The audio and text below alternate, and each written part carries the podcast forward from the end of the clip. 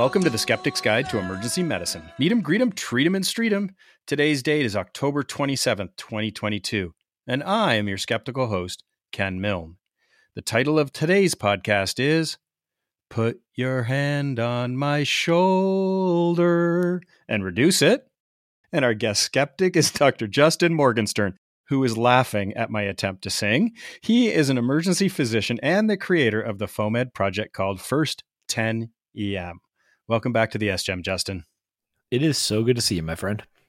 Well, I can't do a show with you without hearing a quick Theo update. What's new in his world? Well, it's end of October. He does like the skeletons for Halloween a great deal, but I'll tell you, I think he's preparing for a guest appearance on the Skeptic's Guide because he loves counting. And can you guess his favorite number? Ooh. That's right, Ken. He counts just to the number five. And so I, I'm pretty sure he's going to be replacing me as a guest host in no time at all. You have trained him well. All right. Give us a case. So, a 19 year old man presents to the emergency department with his first anterior shoulder dislocation after trying to create one of his favorite scenes in one of my favorite movies, Lethal Weapon. But unfortunately, he failed. He's now in significant pain. But your charge nurse informs you that, like most days since the pandemic started, the department is completely full of admitted patients and there is nowhere safe to perform a procedural sedation, let alone the staff to do it. The patient asks through clenched teeth whether there are any other options to get his shoulder back in. Well, we have covered shoulder issues eh, a few times on the SGEM. There was an episode looking at diagnosing rotator cuff injuries. We had a show on the best position for post dislocation immobilization and using point of care ultrasound, that's POCUS, to diagnose shoulder dislocations. The shoulder joint has the widest range of motion of any joint in the human body. This makes it very useful, but also very susceptible to being dislocated. The vast majority of shoulder dislocations are anterior, and young active men, not us anymore, Ken, are at the greatest risk of dislocating their shoulder. And while there is a wide range of mobility, there is a wide range of diagnosing shoulder dislocations. I mean, you can do it clinically, you can use POCUS, you can use x rays. And just thinking about it, there are probably 50 ways to reduce a shoulder. And some clinicians perform reduction without any analgesic at all, while others choose from a variety of options, including peripheral nerve block, intra-articular anesthesia, and full on procedural sedation. I think procedural sedation might represent maybe the greatest achievement for the practice of emergency medicine, or at least it's up there. It allows us to perform a wide variety of necessary but painful procedures without causing our patients pain. Although minor events like apnea or hypoxia are pretty common, significant adverse events are very rare and the benefit is clear. However, for most departments, procedural uh, sedation represents a logistical challenge that can really increase a patient's length of stay. But peripheral nerve blocks, they can be very effective at controlling pain, but they do require a degree of practitioner skill. And the use of ultrasound to guide these procedures has increased their popularity and perhaps their success in recent years. There have been a few randomized control trials of peripheral nerve blocks for shoulder dislocation, but without definitive results. Intraarticular anesthetic inject- injections are another option, and they seem to me like they should be incredibly easy when you consider that humeral head is just not sitting in the glenoid fossa, and so the joint is wide open and it should be easy to access.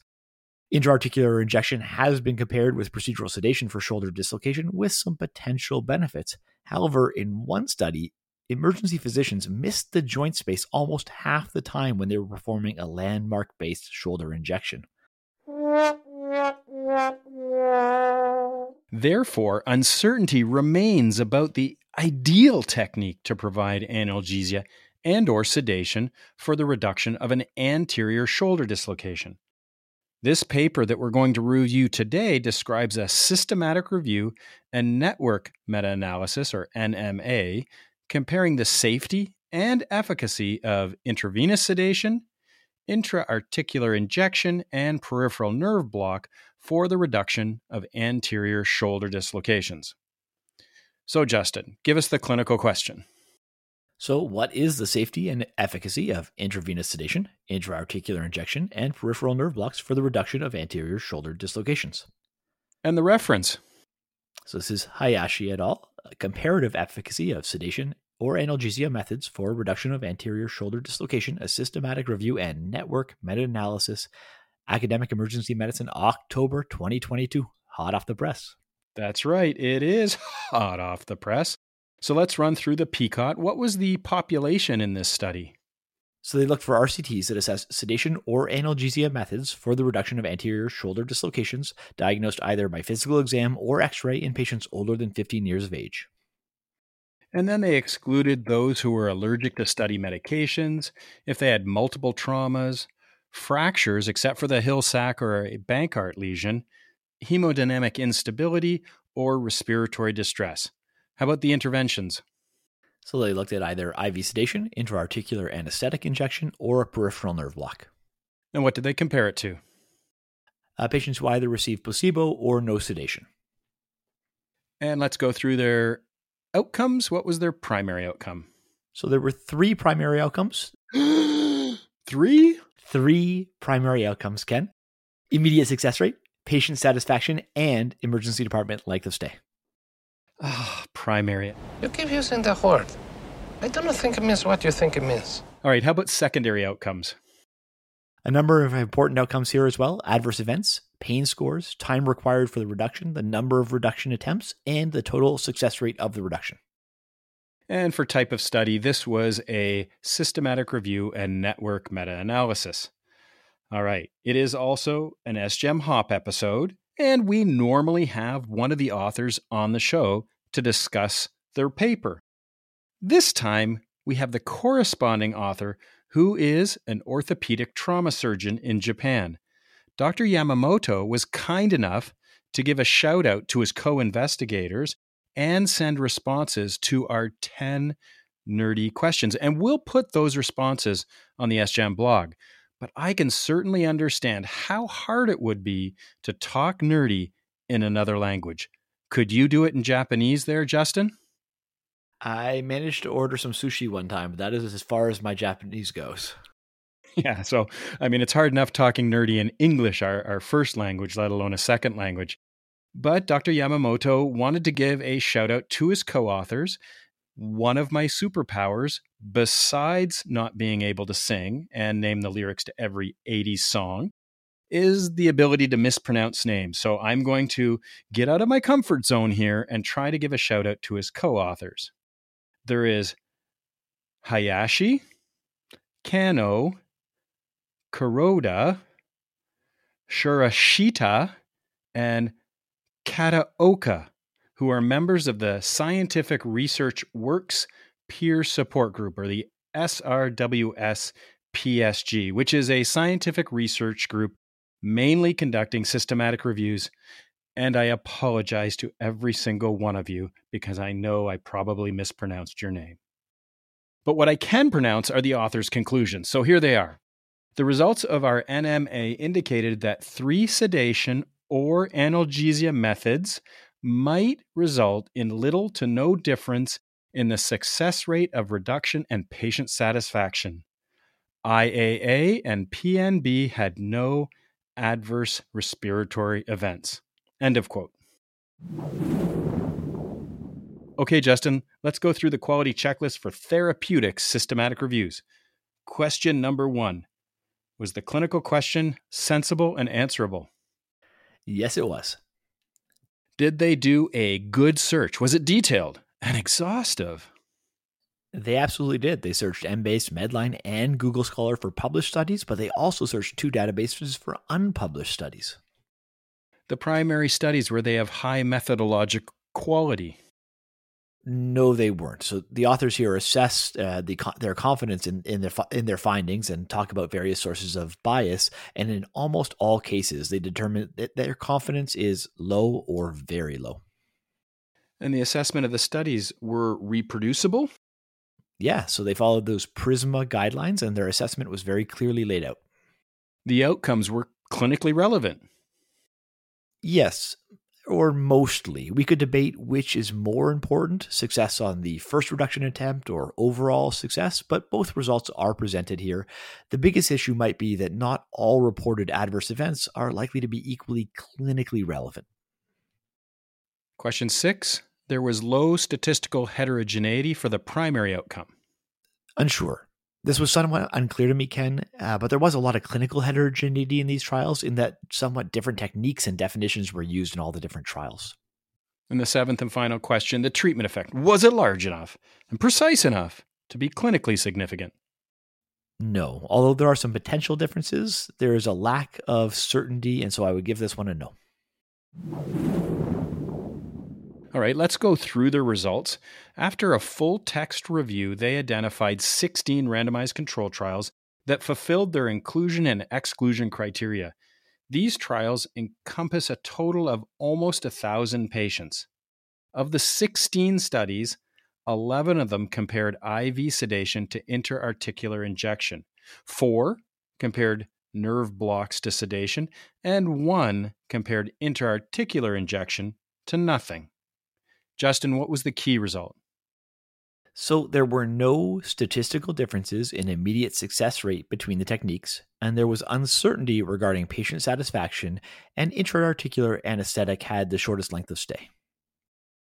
All right, let's go through, and I'm forcing myself through this. Their three primary outcomes. The first of their three primary outcomes immediate success. So there were no statistical differences here, Ken. All right. Their second primary outcome, patient satisfaction.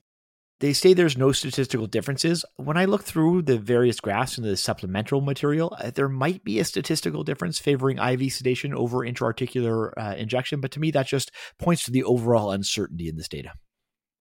And the third and final primary outcome, ED length of stay. So they classify the evidence as very uncertain, but intraarticular injection had a statistically shorter length of stay than IV sedation. There was not a statistical difference between peripheral nerve block and IV sedation. All right. Well, they had three primary outcomes. Let's go through their five secondary outcomes, adverse events. So, two of the studies reported no adverse events. Respiratory events were most common in the IV sedation group. Psychological agitation and drowsiness were reported in the intraarticular uh, anesthetic group. And very mild local anesthetic systemic toxicity was reported in the peripheral nerve block group. How about their pain scores? So uncertain, intraarticular injections might r- result in lower pain scores than peripheral nerve blocks, but there were not differences noted between intraarticular injection or peripheral nerve block and IV sedation. How about how long it took to get that shoulder back in? Again, uncertain, both intraarticular injections and peripheral nerve block might take longer than IV sedation by 5 and 15 minutes, respectively.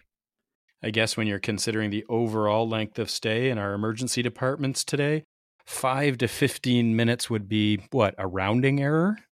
Yeah, it's it's an interesting uh, debate between this is physician time with the patient versus their overall length of stay, which was not changed and takes up maybe our more precious resource right now, which is nursing re- resources. So it's hard to say which is the more important procedure time or overall ED length of stay. I would have to say nursing time is the most important. That is always Absolutely. the correct answer. Yes. All right. Uh, number of reduction attempts. Very uncertain, but there were no clear differences between the groups.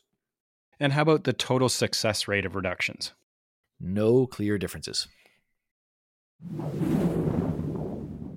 All right. So those were the key results. Now we're going to talk a little nerdy. And normally we get the author to respond, but we are going to put their responses into the show notes. So if you want to hear how Dr. Yamamoto and his team responded to our 10 nerdy questions, you know what? You're going to have to go to the blog and look this up.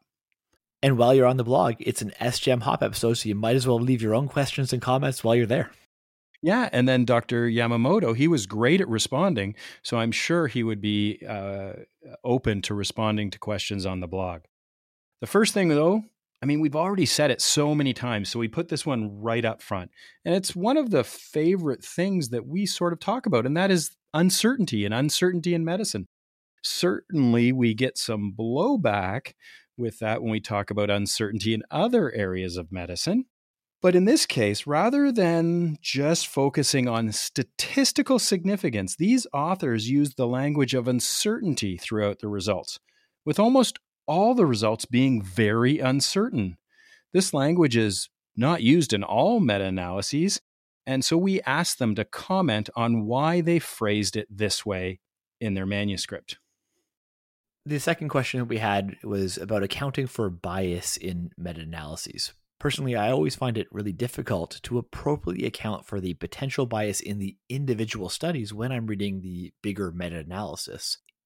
If I wouldn't trust the results of a single RCT, it doesn't help to just mix it in with a bunch of other trials that have similar methodologic issues. You get that classic GIGO, garbage in, garbage out problem.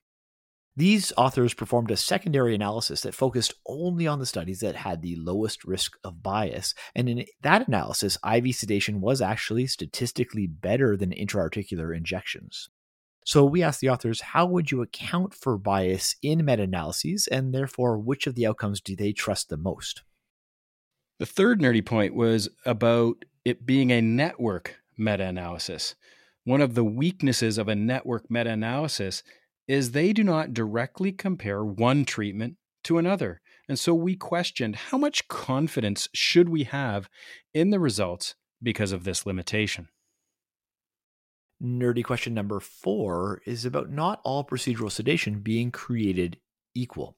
Although I'm not sure that I can verify this claim, we often state that the success of a shoulder reduction really lies more in the hands of the anesthetist than in the person performing the procedure. It's that appropriate muscle relaxation that makes this procedure easy.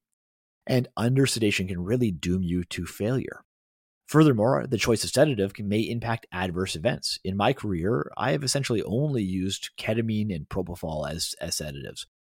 This systematic review accepted all types and all doses of sedatives, but the studies were essentially all of a combination of benzodiazepine and opioid, which is really not seen anymore in modern practice. So we question how this might affect their results. The fifth question was about clinical skills, which may vary. Much of the quality of procedural sedation may vary from patient to patient the skill of the individual clinicians may have a significant impact on the success of intra-articular injections and nerve blocks. For example, all of the intra-articular injections were done using a landmark technique, and the pain score varied dramatically from 0 out of 10 in one study to 7 out of 10 in another. Yeah, and that makes sense to me. Uh, can sometimes I'm very successful, and intra-articular is amazing, and other times it just does not go the way I wish. Our nerdy question number six is about the myriad of different techniques you can use to get a shoulder back in. Personally, I don't know any literature that says that one technique is better than uh, any other, but the use of different techniques is a potential confounder in these studies. There are some techniques that I would generally avoid when patients are awake, but there are other techniques that you can perform that may actually perform better when a patient is awake and cooperating with you. So one might guess that the technique could vary uh, between the different groups. So our question was, were the techniques reported and did the authors think that the that might impact their results? We touched a little bit on adverse events, and although the definitions were variable enough that they decided not to perform a meta analysis, there seems to be significantly more adverse events in the intravenous sedation group. However, not all adverse events are created equal.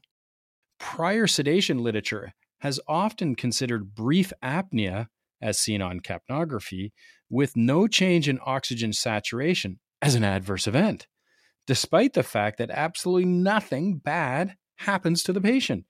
It is a monitor oriented outcome, a MOO, and not a POO, a patient oriented outcome. We know that true adverse events are extremely rare with procedural sedation, but they do occur. And so we wanted to know if they had a sense of whether the adverse events seen in these trials were events that clinicians or patients would actually care about. Nerdy question number eight gets into some of the hard part of evidence based medicine, applying it to your own practice setting. So it's about the impact of individual hospital systems. I've worked in many different hospital systems in my career, and the ease of procedural sedation varies dramatically. In some systems, it can be done almost immediately for all patients, and in other systems, it is next to impossible with extremely long delays the system in which these studies were performed could obviously, therefore, really impact the results being seen.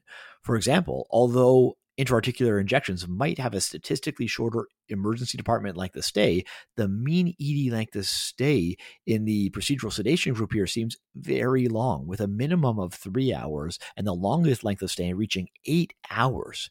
Now, COVID has hurt patient flow a little bit over the last couple years, but I have never seen ED length of stays that long for simple anterior shoulder dislocations, at least prior to the pandemic. I wonder whether some of these departments were adhering to that old unnecessary NPO times prior to, to sedation, which would therefore make the sedation group look artificially worse. So we asked the authors to comment on how this variation in health systems might impact the results, and also how that, that same variation might impact the application of those results. Okay, so that leads into number nine, because while we're talking about length of stay and efficiency, I have trouble directly comparing these techniques. A procedural sedation might take more time for the patient and the department, as it can be difficult to gather all the resources needed. However, from a physician standpoint, the sedation is pretty quick. On the other hand, when we perform peripheral nerve blocks, I have to spend more time with the patient, which means the other patients who are waiting for me will take longer to be seen. So I imagine the answer will be specific to each individual department, but we wondered how you balance those conflicting interests. You already told us the result. Do whatever your nurses tell you again. Oh, yeah, that's right. And our last nerdy question, and I suggested to you, Ken, this maybe should be a permanent nerdy question the complete evidence based medicine picture. So, critical appraisal often gets really focused on methodology and statistics, but evidence based medicine is about a lot more than that. When defined by David Sackett, evidence based medicine must account for the values of our patients and for clinical judgment. However, we rarely talk about the impact of clinical judgment in these journal club type settings. So, my question for our authors and probably for our, our audience as well, I'd love to hear comments is, you know, anyone who spent a lot of time with this to- this topic, how do you account for those factors? What factors impact your clinical judgment when you're trying to decide the best approach to sedation and analgesia in shoulder dislocations? Well, I've got an answer for that. I'd love to hear it. It all depends. Oh, I knew. You, oh, you walked right into that one. All right, my friend, it's time to comment on the author's conclusions and compare them to the SGEM's conclusions. So, we agree with the author's conclusions that the available data does not suggest a difference in the rate of reduction success or patient satisfaction. It's important to emphasize the uncertainty remaining based on this data and the need for high quality trials to guide care. And can you give an SGEM bottom line? It's important to embrace that full definition of evidence based medicine. Although there isn't a clear winner based on just the literature, clinicians are going to have to use their clinical judgment to determine which approach will be best in their own personal healthcare setting and for their specific patients. Maybe more importantly than that, it'll be really important to determine your patient's values and involve them in shared decision making. That was a great bottom line. All right. Can you give a case resolution? So, although this patient is afraid of needles, he does decide to go for an intraarticular injection. He decides that that's preferable to waiting for a sedation bed. The procedure goes smoothly, and the shoulder slips right back in before you can even start doing your reduction technique. And how about taking this study and applying it clinically? So there is significant uncertainty here with regards to the best approach for sedation and analgesia in the reduction of anterior shoulder dislocations. Intraarticular anesthesia, peripheral nerve blocks, and intravenous sedation are all reasonable approaches. And so, what are you going to tell the patient? So, I might say something like, You have a shoulder dislocation, which means you need my help to get that arm back into the shoulder joint. We have many options to do that. For some people, there are actually techniques that cause almost no pain, and so we can try to reduce your shoulder with no pain medication at all.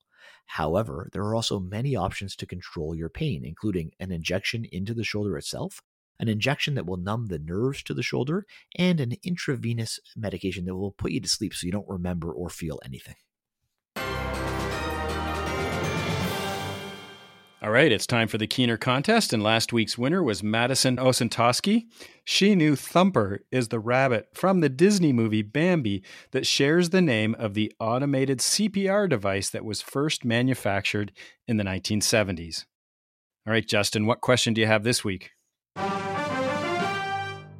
So, this is going to be a bit more of a random guess than a known trivia, but can you guess the technique that I use personally to reduce my own shoulder and because that's really hard, I'll give you a hint.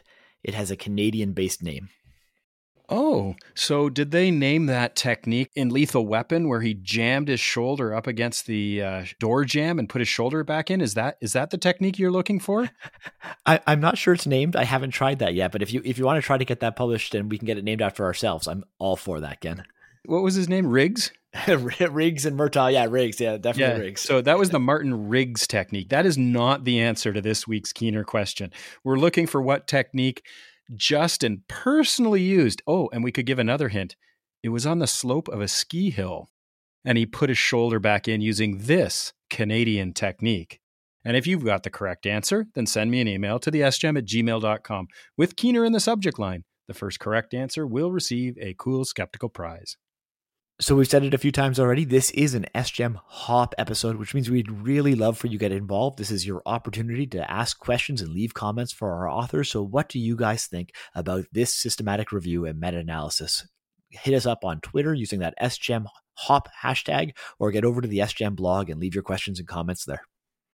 And I will forward any of those questions and comments to Dr. Yamamoto and see if we can post the responses on the blog. Thanks, Justin, for another great episode. I think the next time we are together is for a EM Cases series or an EM Cases conference with our good friend Anton Helman. I'm super excited for that. Uh, the EM Cases uh, Summit. If people uh, haven't signed up for Takeaways yet, join it because that should be a great deal of fun. I think you're shortchanging us, though. I think very soon we're going to get together for a hypothermia episode, maybe, or some, something else like that. Oh, yes. Something in the mix. That's right. We do have something in the mix. It's just not a hop episode and we won't be in person. But normally we get our SGEM Hop authors to give the SGEM tagline. So we're going to break this down and I'll do the first half and you do the second half. Here we go. We should have translated it into Japanese and you could read it out in Japanese. No? and have me attempt to say it. yeah. And our listenership just went down to a nice round number, zero. Remember to be skeptical of anything you learn, even if you heard it on the Skeptic's Guide to Emergency Medicine. Talk to everyone next time. Put your head on my shoulder.